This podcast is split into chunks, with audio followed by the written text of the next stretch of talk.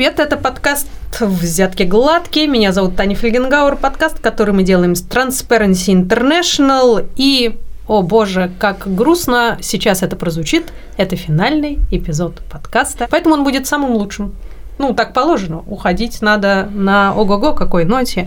Боже, какие сегодня гости. Это Антон Поминов, генеральный директор Transparency International Россия. Антон, привет. Привет.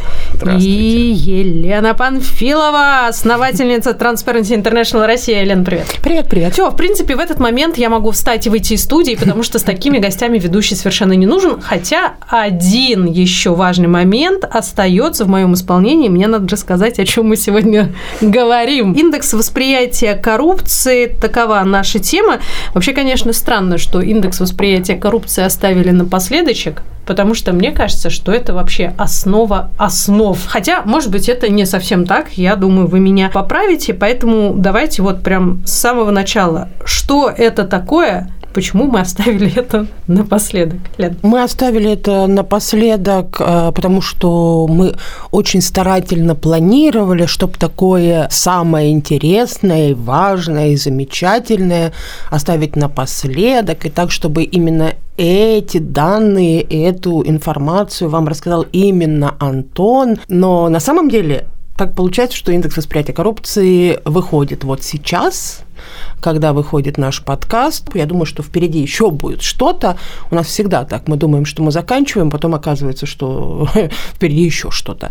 Но именно этот сезон мы решили закончить вот этой информацией, потому что иначе нельзя. Мы уйдем, а потом люди скажут, а как же, как же, а где же индекс восприятия коррупции? Ну, это, кстати, один из э, самых таких цитируемых материалов, которые регулярно выпускает Transparency. Ну да, и это такой мега популярный и мега критикуемый наш инструмент исследования, измерения коррупции, мега популярный, потому что действительно журналисты в него вцепляются мертвой хваткой и начинают про него рассказывать даже то, чего в нем нет и никогда не было а мега критикуемые вполне справедливо, потому что э, очень часто те же журналисты, ну и даже представители органов власти, представители общества, они говорят, по размеру коррупции Россия, Сенегал, Гондурас, США заняли такое-то место.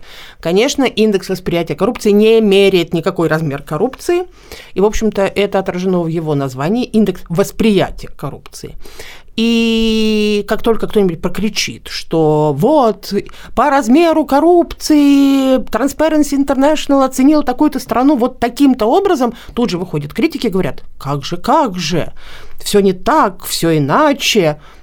И они отчасти правы, потому что, ну, в общем, нашим этим инструментом, в общем-то, инструментом действительно самым давним, иногда пользуются не очень корректно, представляя его обществу. На самом деле он ведь действительно был придуман, страшно подумать, по-моему, самый первый вышел в 95 году. Ну вот как можно было придумать социологический инструмент, померить что-то похожее на коррупцию в те времена? Потому что, ну, какие были технологии, такие использовали. И в первую очередь, конечно, для привлечения внимания к проблеме. Не померить вот на самом деле сколько, чего, где, а просто показать некий такой Помните, были популярны эти полароидные фотографии? Вот это полароидная фотография коррупции. Давайте тогда чуть-чуть поясним все же, что именно замеряет этот индекс и о чем идет речь для того, чтобы наши слушатели корректно воспринимали эту информацию и не велись на какие-то громкие заголовки, которые очень часто искажают суть проведенного исследования. Что такое индекс восприятия коррупции? Ну вот вы на даче бываете э, у друзей, и вот э, я всегда объясняю таким образом. Приезжая к другу на дачу, вы не знаете, кто его соседи, скорее всего. Но можете предполагать, кто они такие. Вот у одного соседа низкий забор, и вот видно, он там семьей копошится в огороде. А у другого соседа забор трехметровый, колючая проволока и кромка заточена. Вы не знаете, кто из них кто. Но предполагаете, что, наверное, одна семья люди открыты, вторым есть что скрывать. Вот примерно похожая ситуация с индексом восприятия коррупции. Коррупция это вообще такое явление, которое не до конца понятно, как померить, потому что оно скрытое. И поэтому все, что мы можем сказать э, про него, это либо измерять практики, с чем люди сталкиваются, и тут есть свои ограничения, но прежде всего, что не все признаются, что они участвовали в уголовном преступлении ну, с той или иной стороны. Более того, некоторые даже не поймут, что это был акт коррупции. Да, мы вот недавно проводили исследование большое с Левада-центром, и многие проявления коррупции совершенно не воспринимаются таковыми. Я более того скажу, а давайте представим, как мы пойдем мерить верхушечную политическую коррупцию. Здравствуйте, занимаетесь ли вы верхушечной политической гранд corruption? А, ну, такой раз и нам все рассказывают. Так, этот вариант не годится, поэтому другой вариант. Да, другой вариант такой. Другой вариант – это исследовать то, насколько коррупция глазами людей, которые что-то понимают в какой-то стране, вот, например, в России, политологи, социологи, люди, связанные с э, какими-то бизнес-ассоциациями, насколько они оценивают страну коррумпированной. Здесь важно сказать, что мы, как Transparency International, наше движение не проводит собственного поля. У нас нет своих экспертов, которым мы звоним. Мы используем данные других источников, их дюжина, и вычленяя из этих источников вопросы, относящиеся к коррупции, то есть, например, Всемирный банк мерит что-то свое. Фонд Бертелсмана мерит что-то свое. Журнал Economist мерит что-то свое. Но у них получаются очень интересные данные, часть из которых относится к коррупции. Transparency International берет данные у организации, относящиеся к оценке коррупции, и высчитывает среднее значение по той или иной стране. Ну, дальше так немножко углубляясь, можно сказать, что не вся дюжина источников существует для каждой страны. Какие-то исследования, например, Африканский банк развития не исследует Россию. Ну, потому что мы пока еще не там. Вот. Удивительным образом. Да. Тут география все-таки на нашей стороне. Да, ну вот пока еще России в Африке нет. Но тем не менее, надо сказать, что для того, чтобы страна попала в индекс восприятия коррупции, достаточно, э, чтобы из вот этой дюжины три источника по стране было. Вот для России это 9. Это очень надежные данные. Почти самое высокое число источников. Бывает еще страны, у которых 10. Вот. На самом деле зависит от того, просто сколько международных организаций так или иначе интересуются страной, ведут там какую-то работу работу и имеют ресурсы на то, чтобы ее исследовать. Поэтому иногда стран чуть больше, бывает 183, бывает 179. Вот в этом году стран в индексе 180. Вот. И Россия из этих 180 заняла 129 место, набрав 30 баллов из 100. И я обращаю ваше внимание на эти цифры, потому что они озвучиваются впервые, и это новость при новости. И это новость при новость, конечно. То есть именно сегодня, 20 8 января. То есть я уже могу смотреть. Вы можете уже смотреть, пожалуйста. Да, я поясню просто для тех, кто э, нас слышит, но не видит. Эти данные были только у Антона, их не было ни у меня, ни у Елены Панфиловой. Эти листочки были перевернуты, мы ничего не видели, не знали, и вот Антон выдал нам самое-самое-самое главное в этом исследовании. Да, Россия набрала 30 баллов из 100, где 0 вот мы считаем 0, если бы кто-то набрал 0, это была бы абсолютно коррумпированная страна. А 100 – это была бы страна абсолютно свободная от коррупции. Вот мы набрали 30. Сразу замечу, что нету и никогда не было за всю историю индекса страны абсолютно свободной от коррупции. Никто никогда не набирал 100 баллов. Вот самый высокий балл в этом году у нас набрали Дания и Новая Зеландия. 88 из 100. О, ну слушай, по сравнению с э, такими цифрами 30 не так уж и плохо. Ха-ха-ха, ты не видела наших соседей. Да, сейчас мы, сейчас мы к этому перейдем. Только давай поясним. Вот за этими 30 баллами скрывается что? Что дают, берут взятки, или что не работает судебная система. Просто чтобы человек в, может быть, даже скорее бытовом смысле понял, о чем речь? Что это за баллы? Мы в Transparency очень старались максимально корректным сделать этот индекс. Некоторые слушатели, наверное, помнят, когда бальная система была из 10 баллов. Мы меняли, мы увеличивали, мы придумывали новые способы улучшить эту систему так, чтобы вобрать туда максимум всей информации и чтобы действительно страны расположились корректно. А потому что у нас, когда была из 10 баллов система, у нас иногда в, там в полубалла было там 15 стран. Сейчас это более корректно. И в этих баллах скрываются ответы на вопросы, где людей спрашивали, например, журнал Economist имеет такое подразделение Intelligence Unit, они задают вопросы, насколько легко делать бизнес в стране, насколько можно делать бизнес, не подвергаясь каким-то поборам и так далее. У нас есть вопросы там и про граждан, да, у нас есть вопросы, насколько гражданам приходится решать те или иные вопросы с государственными органами, с помощью скажем так, неформальных процедур, поскольку про взятки мы стараемся людей, э, и не только мы, и наши коллеги стараются не спрашивать. Вот в этих 30 баллах отражена картинка, которую, по большому счету, мы видим в зеркале. 30 баллов – это наше зеркало. Дания видит свое отражение в зеркало, такой вот 88% красоты. А у нас оно такое вот размытенькое. Знаете, когда бывает, вот айфоном люди делают селфи, а камеру забыли протереть. Там отпечатки пальцев бывают и так далее. И вот они сделали селфи, такой говорит, ой, кто это? Вот мы выглядим так, как будто мы много-много раз похватались за зеркало руками и нахватали на 30 баллов. Давайте теперь поймем, насколько все плохо, потому что, ну, типа вот 100 – это недосягаемое что-то, 88 – это максимум на данный момент, 30 вроде, ну, не прям так уж ужасно. Или, или ужасно, что вокруг нас там происходит, и, ну, может быть, мы, правда, не хуже всех. Не-не-не, мы не хуже всех, и я Антона еще попрошу рассказать, а где мы были раньше-то? Да, это обязательно про динамику поговорим вот здесь э, слушатели не видят, у меня есть три странички. У меня распечатан индекс восприятия коррупции на трех страничках. На первой я условно скажу страны поместились, просто так принтер мне распечатал, где коррупция не является такой уж большой проблемой для развития страны. На второй, скажу грубо, коррупция заметна но для безопасности граждан проблема не очень большая.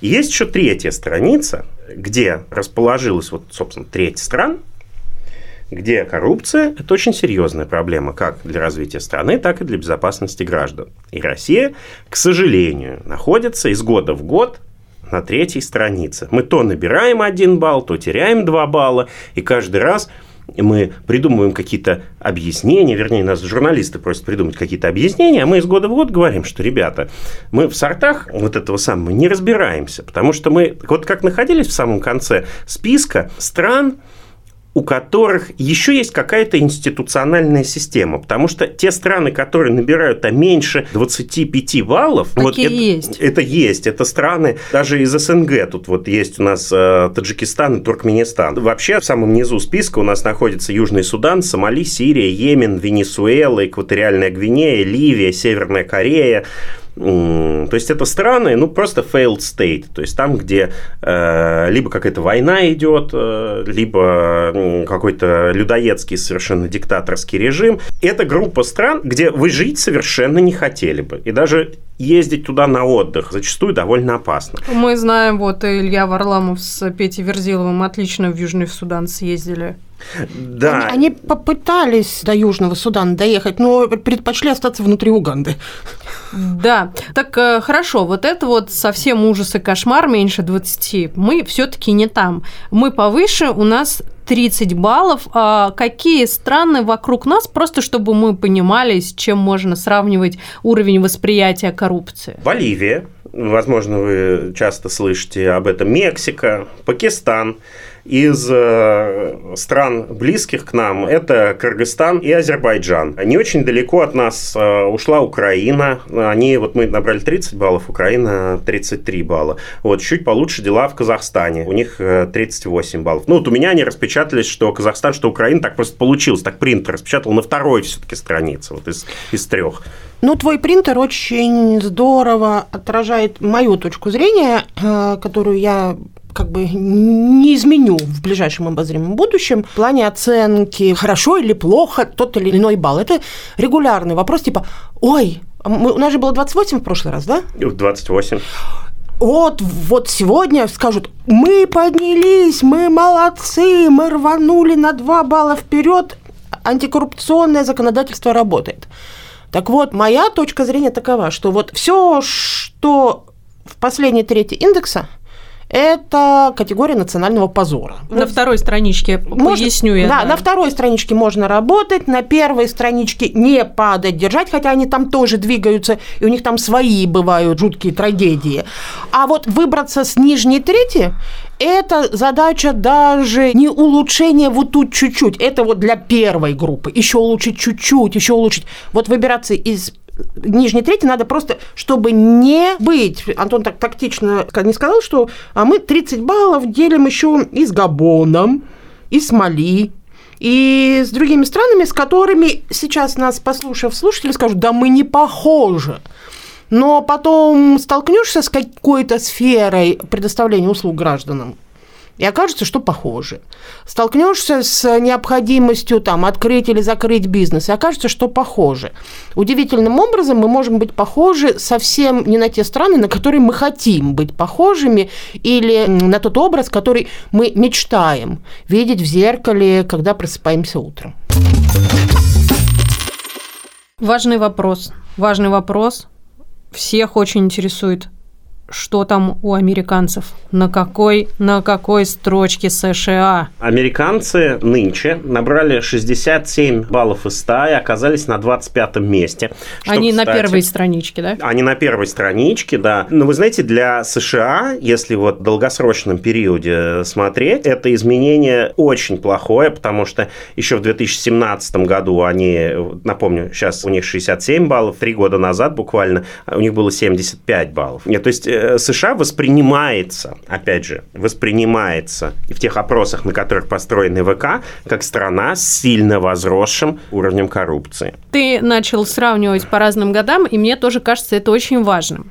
Давайте про динамику какую-то поговорим, хотя Елена Панфилова обращает внимание, что наше топтание плюс-минус сюда-сюда 2 балла, 1 балл ни о чем э, не говорит, но в целом можем ли мы обозначить какие-то тенденции, если не с точки зрения российской ситуации, то, может быть, есть некая мировая тенденция? Это очень неприятное ощущение, потому что им для нас неприятное, потому что мы, так же как и другие организации, которые занимаются а, пытаются заниматься противодействием коррупции в нашей стране, там и ФБК, и многие другие организации. А вот кажется, что мы топчемся на месте, и значит, что мы как-то что-то не то делаем. Мы придумали такое в свое время словосочетание «коррупционная стабилизация». Ну, потому что как бы стабилизацией называют многое, что происходит, и не, не, довольно трудно сказать, где грань между стагнацией и стабилизацией, правильно? Но, на мой взгляд, действительно, если посмотреть так в, на окружающую действительность, никаких прорывов в борьбе с коррупцией у нас стране не произошло. Именно таких, что вот прорывным образом изменилась ситуация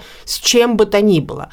Когда-то это можно было увидеть. Мы здорово скаканули в период после 2009-2010 года, когда впервые было принято антикоррупционное законодательство, и вот с тех пор застыли на месте. Потому что тогда действительно с цифровизацией определенных услуг, с появлением каких-то услуг, которые раньше были очень сильно коррупционными, ну, например, получение паспорта быстрое, mm-hmm. да, а теперь идешь в МФЦ и получаешь. Dмитрий Анатольевич Медведев, спасибо в... вам большое за это. Привет, Дмитрий Анатольевич. Добрый день. Вот это вот все, оно как-то нас приподняло. А потом ну, видимо, решили, что ну вот приподняло и хватит. Вот. И вот тут мы застыли и поползли, поползли, поползли в абсолютно вот горизонтальной такой проекции. Видимо, никому ничего не нужно, потому что с точки зрения применения закона все очень ровненько. Вот если наблюдатель смотрит, а мы же такие же наблюдатели, как и те, кого опрашивали, они видят там один губернатор посажен в год, два мэра, три с половиной каких-то там, не знаю, бизнесмена, бизнесмена да. или представителя какого-то региональной элиты. И все так, хорошо. Вот тут добавили одну менее коррупционную услугу, а вот здесь вот коррупция наоборот подросла.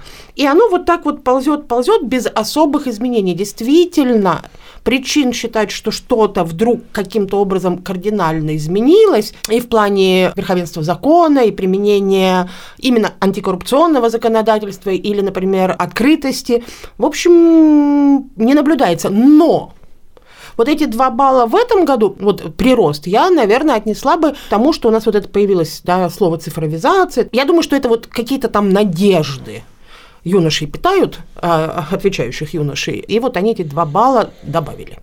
Антон, насколько Это обычная ситуация для стран, что ну вот они все топчутся на одном месте. На самом деле никаких драматических изменений в этом рейтинге в принципе не бывает индексе.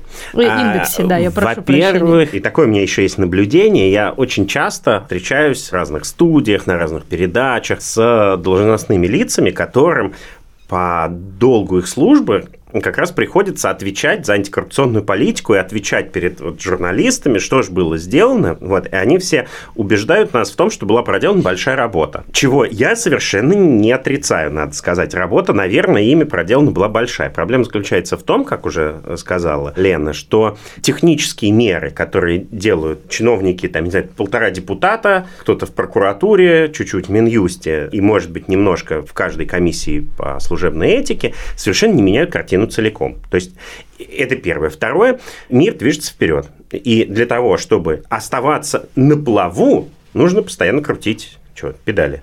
И если мы остановимся и вообще ничего не будем менять, мы довольно быстро скатимся туда, где-то ближе к э, странам, в которых идет война и совершенно failed state. Поэтому хотя бы какие-то какие мелкие изменения нужно проводить хотя бы для того, чтобы оставаться на том же самом месте. Теперь вопрос, существуют ли примеры того, как страны начинали свой путь в одном месте и планомерно э, движутся в сторону роста или в сторону падения.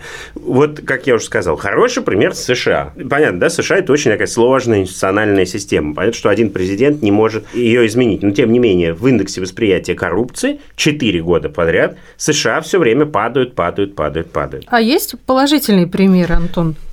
Есть положительные примеры. У нас Грузия и вся Прибалтика. Можно и про Эстонию отдельно. Пожалуйста. Вот прямо должна сказать, что меня поражает то, как они правда ползут наверх. Вот, вот реально, поставив себе какую-то задачу повысить прозрачность экономики, общественной жизни дав, давным-давно, они как-то туда двигаются, двигаются, двигаются, и стало привычной мантрой такой, что Эстония вот из бывших стран Советского Союза лучше всех. И они уже там мы говорили, в середине, первой трети и так далее, они сейчас стоят на пороге первой десятки. Ого. То есть они прибавляют по баллу 2 в год. То есть это к вопросу о том, о чем говорит Антон не стоять на месте. То есть можно присесть на лавры, да, венок надеть, мы победили, у нас тут все прозрачно, мы лучше всех но что-то происходит, потому что Антон сказал, что вот США сползли, тут много стран, тут Испания сползла вниз вот за последние несколько лет, еще целый ряд стран сползли вниз. Но вот как раз страны, которые вот так вот динамично двигаются вверх, про Эстонию я бы вот, когда там спрашивают, на кого стоит посмотреть, я бы посмотрела на Эстонию. Можем ли мы примерно себе представить, сколько лет занимает этот заметный какой-то прогресс. Ну, условно, Эстония добилась таких показателей в индексе за какое время? начав реформы, повышение прозрачности, подотчетности национального и местного управления страной где-то в середине 90-х годов. То бишь мы говорим о 20-25 лет. Это долгий процесс. Это не долгий процесс. Э, смотрите, вообще в лидерах по индексу восприятия коррупции, как правило, находятся старые демократии. Но есть исключения, вот, э, например, там Сингапур э, или та же самая там Гонконг или Эстония. И долгий процесс выстраивания институтов веками был в странах старых демократиях. То есть это такие западные государства. И дальше перед всеми остальными странами, в принципе, более-менее стоит вопрос. Если они хотят жить хорошо, потому что если вы построите какую-то ну, взаимосвязь, например, корреляцию между индексом восприятия коррупции, например, ВВП на душу населения, ну или чем угодно, не знаю, ожидаемой продолжительностью жизни, в общем, любыми показателями, которые как-то отражают качество жизни в стране, то вы обнаружите, что эта связь очень, очень, очень сильная, очень значимая. И оказывается, что, в принципе, хорошая цель – это захотеть оказаться среди стран-лидеров, среди демократий э, старого образца. Но у нас, к сожалению, ну, ну хотелось бы при жизни, да, как-то это застать. Вот. И на этот путь просто нужно встать. Если мы считаем вот коррупцию какой-то болезнью, вот как аналогию, если проводить с организмом человека, то, может быть, она перерастет в хроническую форму, может быть, как-то там сама пройдет, купируется, но на это надо там 400 лет там, или сколько, я уж не знаю. Ну да, просто даже надо если мы предположим, что с нашими 30 баллами мы вдруг, ну мало ли, что-то произошло, и мы решили, что мы хотим идти вот по этому пути повышения прозрачности, борьбы с коррупцией mm-hmm. и прочее, прочее. Ну что это, лет 50? Да нет, нет на самом деле... Нет, как нет, это будет? Нет, я думаю, что абсолютно нет. Мы видим целый набор стран, которые вот просто разворачиваются и могут, могут, если брать индекс восприятия коррупции, но он совершенно не для этого предназначен, вообще замерять им все.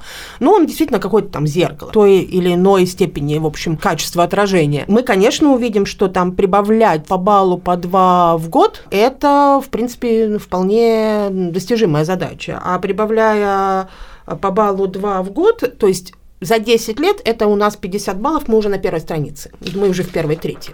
И это не нерешаемая задача. Это вопрос, как это, а что, а что бы сделать? Начать что-то делать. Неизбежный вопрос по поводу политического режима и политической воли. Чисто для сравнения, а где Китай?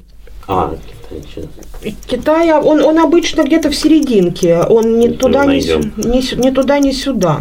Сейчас мы его найдем, найдем найдем, найдем, найдем.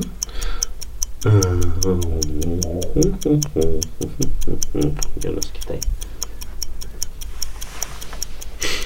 А, в серединке, как я сказала, 42 балла. 42. Ага. Ровно, вот где он должен быть, там и да, находится. Да, прям даже по листочкам видно, что он практически посередине. Просто э, странно, например, сравнивать там Россию и Сингапур, но можно, например, как-то возможно сравнить там, Россию и Бразилию?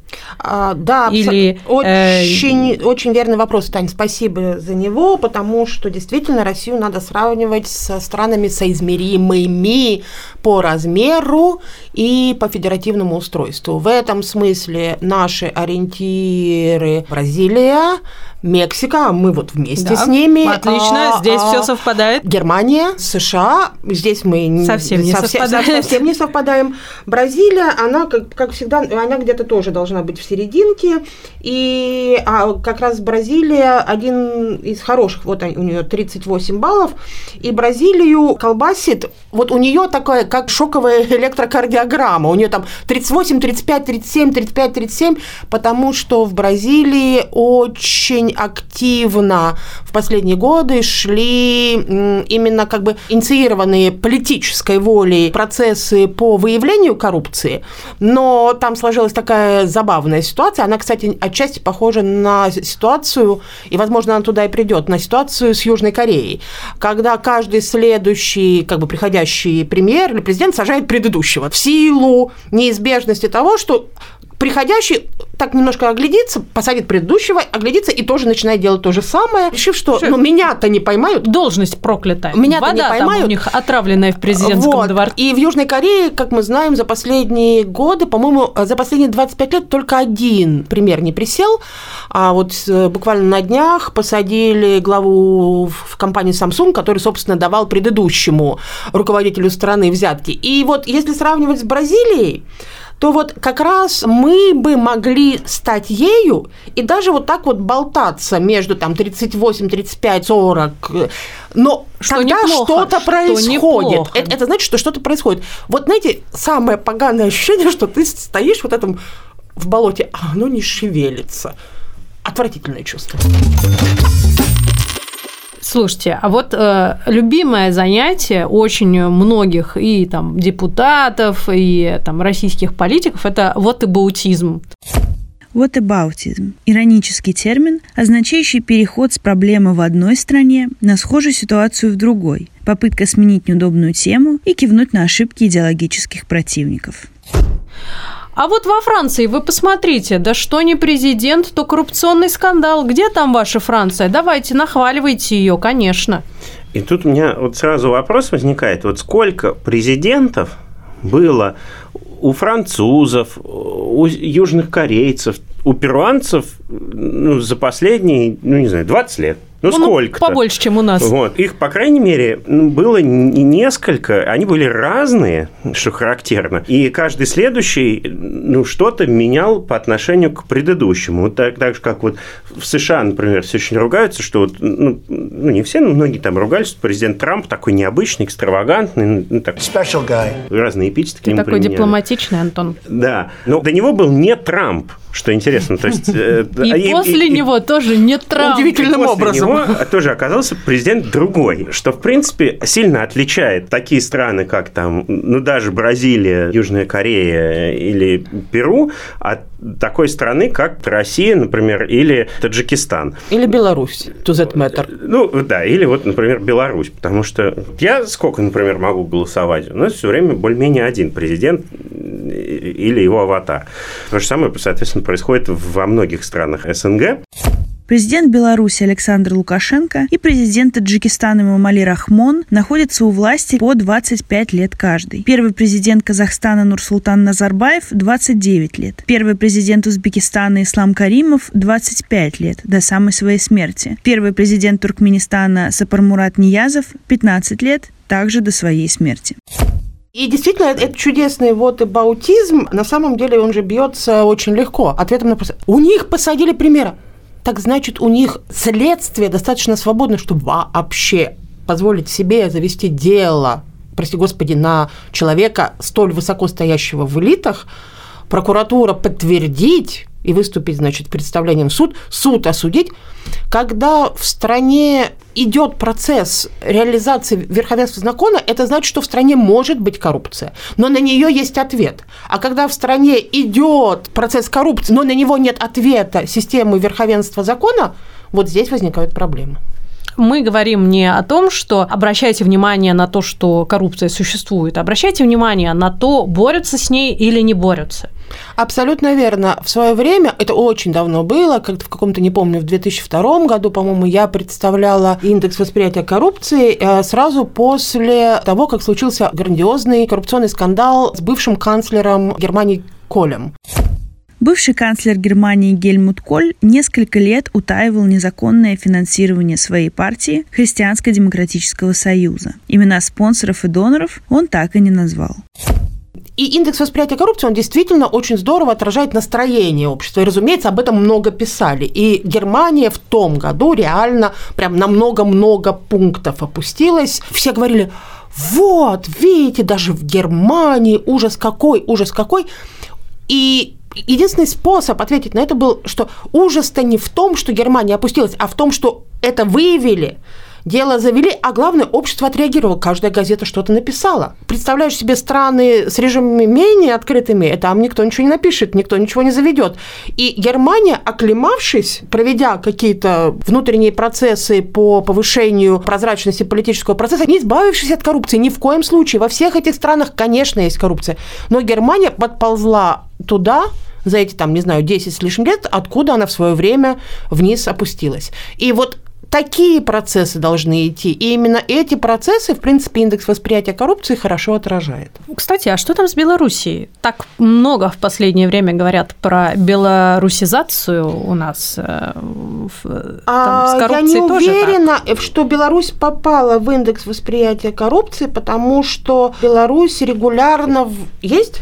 Есть. Она у нас очень... Она у нас э, в этом году Беларусь очень интересно. Это нас к очень интересному вопросу подводит. Беларусь у нас очень сильно выросла, набрав... Я сейчас расскажу, почему Беларусь да. иногда появляется, иногда исчезает, прежде чем Антон скажет про данные, потому что в Беларуси очень трудно было проводить исследования. Был период, как Антон сказал, для того, чтобы страна попала в индекс, надо провести три исследования. У нас был период, когда ну, не набиралось количество исследований. Был такой период, когда президент действующий инкумбент господин Лукашенко, он стал пускать больше международных организаций в страну вот в последние несколько лет и стали проводить больше исследований. И с несчастных трех исследований, которые были обычно для Беларуси, а это такой минимум-минимум, вот так, такой набор обычно бывает у стран, которые в самом низу индекса, а количество подросло, и вместе с разносторонностью картинки стало постепенно расти индекс, то есть улучшаться индекс Беларуси в индексе восприятия коррупции. И, насколько я понимаю, Беларусь на второй страничке, в первой двойке, у нее 40, сколько там, Антон? 47 баллов. 47 баллов. Это впечатляет, Антон, как так вышло? Почему Беларусь э, на второй страничке, а мы где-то в конце третьей? Наверное, потому что они не торгуют нефтью. Я все время, знаете, с Беларусью, у меня есть несколько объяснений вообще. Пункт номер раз. Индекс восприятия коррупции 2020, о котором мы сейчас говорим, и результат, который мы представляем вот сейчас в январе, строится на данных поля то есть э, опросы, собственно, по которым проводились весной, э, летом 2020 года. И поэтому все острые события, связанные с протестами в Беларуси, так же, как и с, с отравлением Навального в России, не отражены в индексе восприятия коррупции 2020 года. Это первое.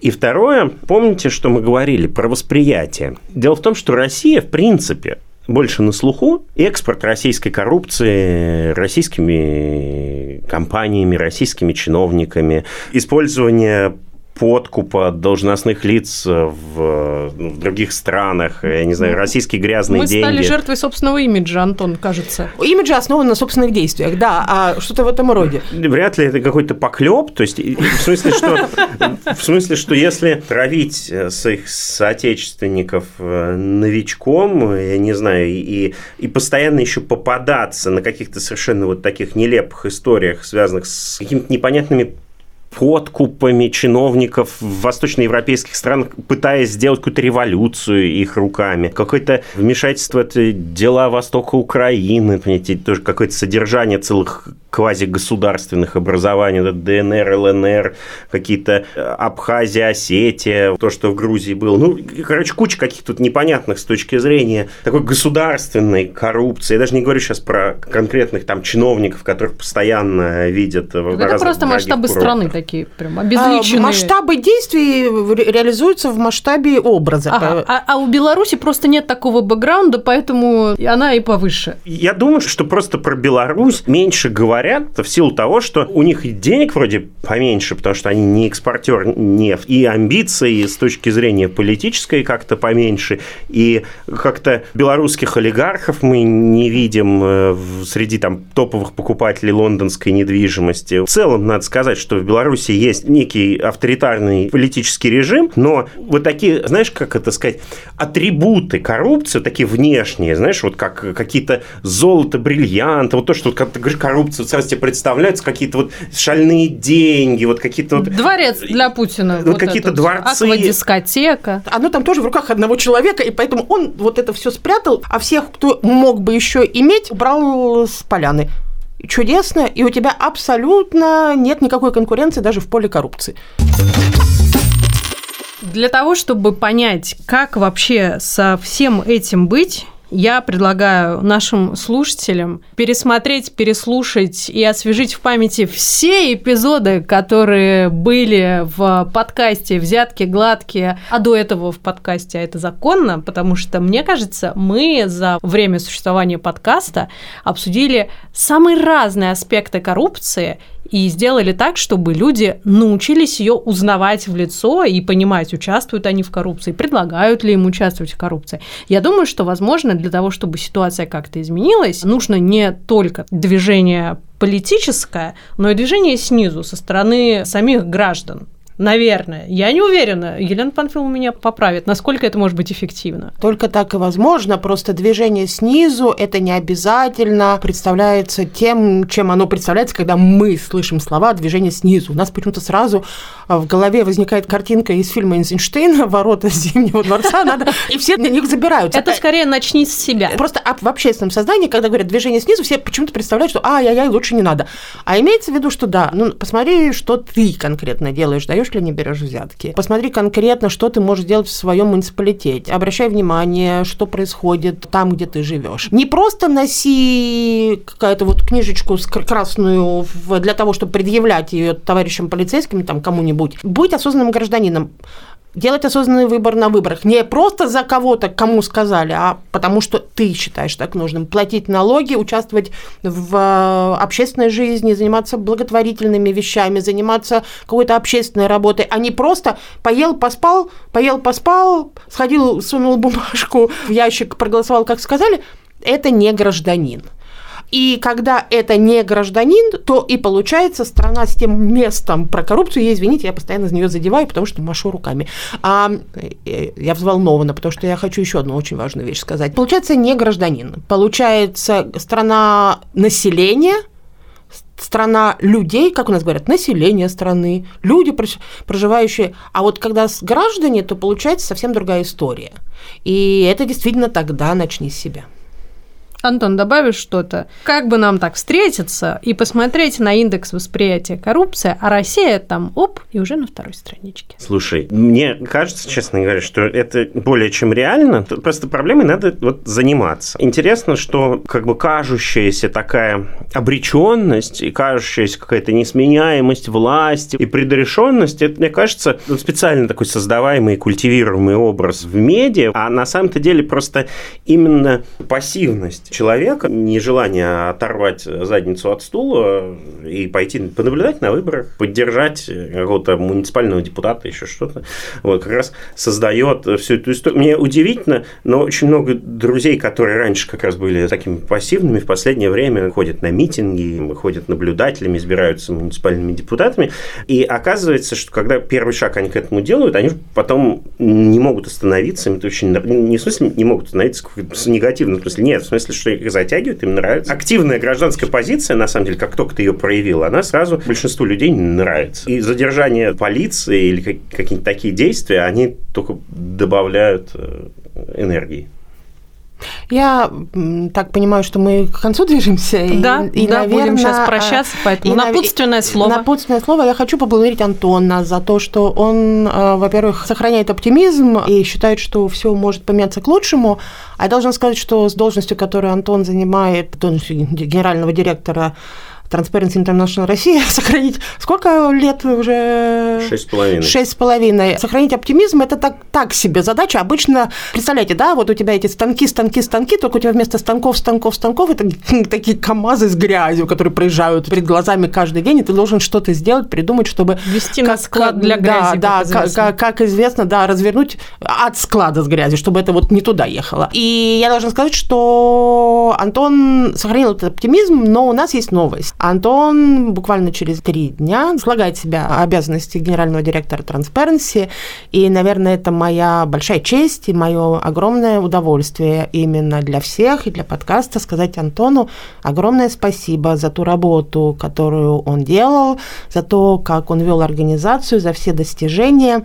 И я знаю, что Антон перестанет быть генеральным директором, но я точно знаю, что никто пока еще в нашей истории уходя из Transparency Россия, далеко от нашей организации не ушел. Спасибо тебе большое. Спасибо, Спасибо большое. большое. И тем не менее представлю Антону Поминова именно генеральным директором Transparency International Россия, потому что на данный момент он все еще в этой должности. Антон. До пятницы. Да, да, до пятницы ты совершенно занят. А, спасибо большое, Елена Панфилова, основательница Transparency International Россия. Ну а подкаст «Взятки гладкие» все это время для вас вела Таня Фельгенгауэр. Большое всем спасибо спасибо. Я очень надеюсь, что мы еще услышимся. Обязательно Спасибо услышимся. большое. Спасибо. Пока.